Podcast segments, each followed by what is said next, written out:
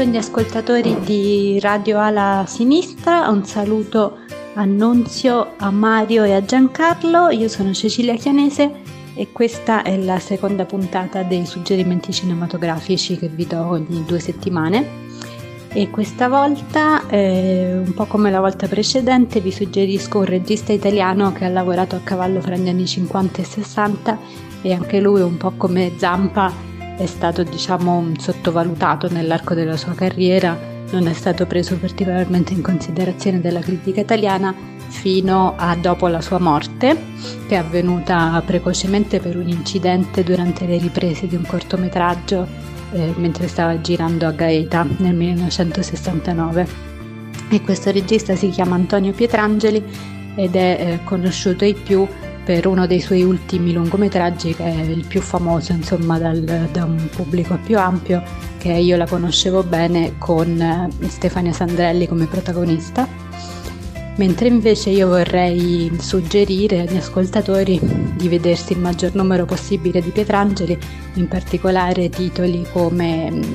Nata di marzo, Adu e le compagne, La visita, La parmigiana e naturalmente io la conoscevo bene e tutti questi titoli hanno come elemento principale un forte interesse di Pietrangeli nei confronti dei personaggi femminili, che era un elemento che, eh, che era mh, fortemente in controtendenza con la cinematografia italiana di quegli anni, in cui in particolare nella commedia all'italiana veniva, veniva dato maggior rilievo ai, ai, cosiddetti mattatori, che erano i, i personaggi maschili, i protagonisti maschili, che erano i grandissimi eh, Gasman, Sordi, Manfredi, Mastroianni e Tognazzi,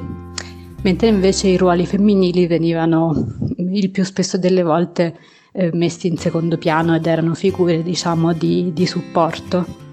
E anche Pietrangeli lavora con Sordi, lavora con Tognazzi, ai quali, ai quali dà dei ruoli da protagonisti, ma eh, molta parte, si può dire forse due terzi del suo cinema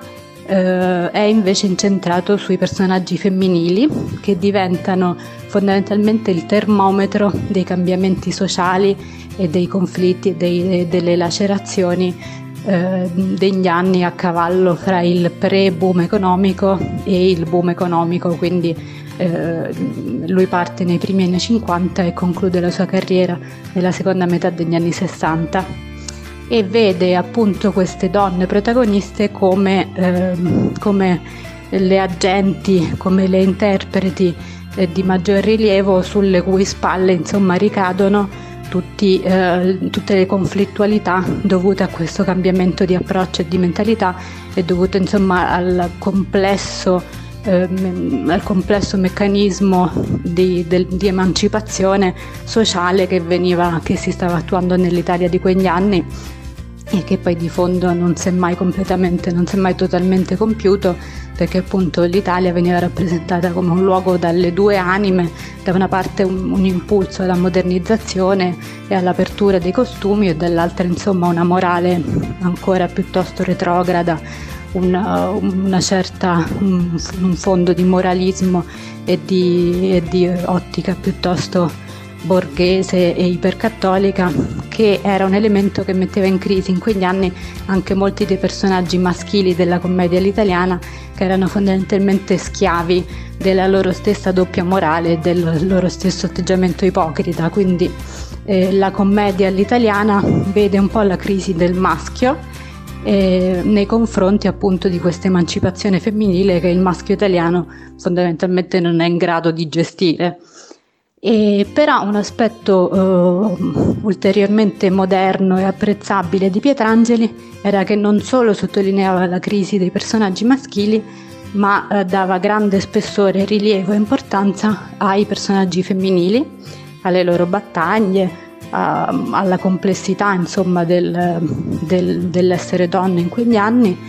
e eh, affrontando tutta una serie di tematiche contemporanee e con un'ottica che si può dire quasi sociologica, quindi nata di marzo è la rappresentazione di un matrimonio fra una ragazza giovane e un uomo che ha quasi la, la, il doppio dei suoi anni, quindi un confronto generazionale fra questo personaggio di Francesca interpretato da Jacqueline Sassar, che è una donna diciamo più moderna, e invece il personaggio maschile che ha un'ottica ancora più legata agli anni precedenti.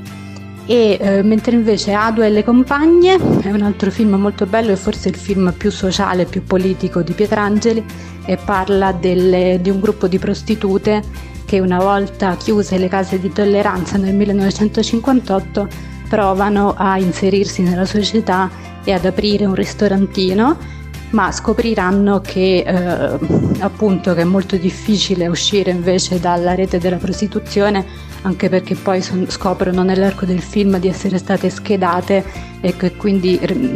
non, non, la loro reputazione non sarà ripulita e sarà molto complesso eh, smettere di venire viste dal, dall'ottica dell'epoca come delle prostitute. E poi c'è un altro film interpretato da Catherine Spack che si chiama La Parmigiana e che parla appunto di una ragazza alla quale sta stretta la vita di provincia e che tenta in tutti i modi di, di liberarsene, di, di, emanciparsi dall'ottica e dall'atteggiamento provinciale dell'epoca per il quale ad una certa età la, la donna doveva sposarsi e doveva sposarsi bene e per farlo intraprende un viaggio un'itineranza, un vagabondaggio che la porterà a incontrare tutta una serie di soggetti anche diciamo piuttosto poco raccomandabili e che fa parte diciamo del suo percorso di crescita e di autoconsapevolezza e di autoaffermazione.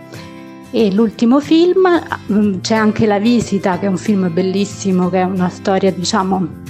di due solitudini, interpretato da Sandra Milo e l'ultimo film è il famosissimo Io la conoscevo bene che credo e spero che tutti abbiate visto e che vi invito a rivedere. E con questo vi saluto e la prossima volta vi parlerò di altri titoli a tematica femminile, però stavolta saranno titoli americani e poi vi lascerò in pace, basta titoli femminili.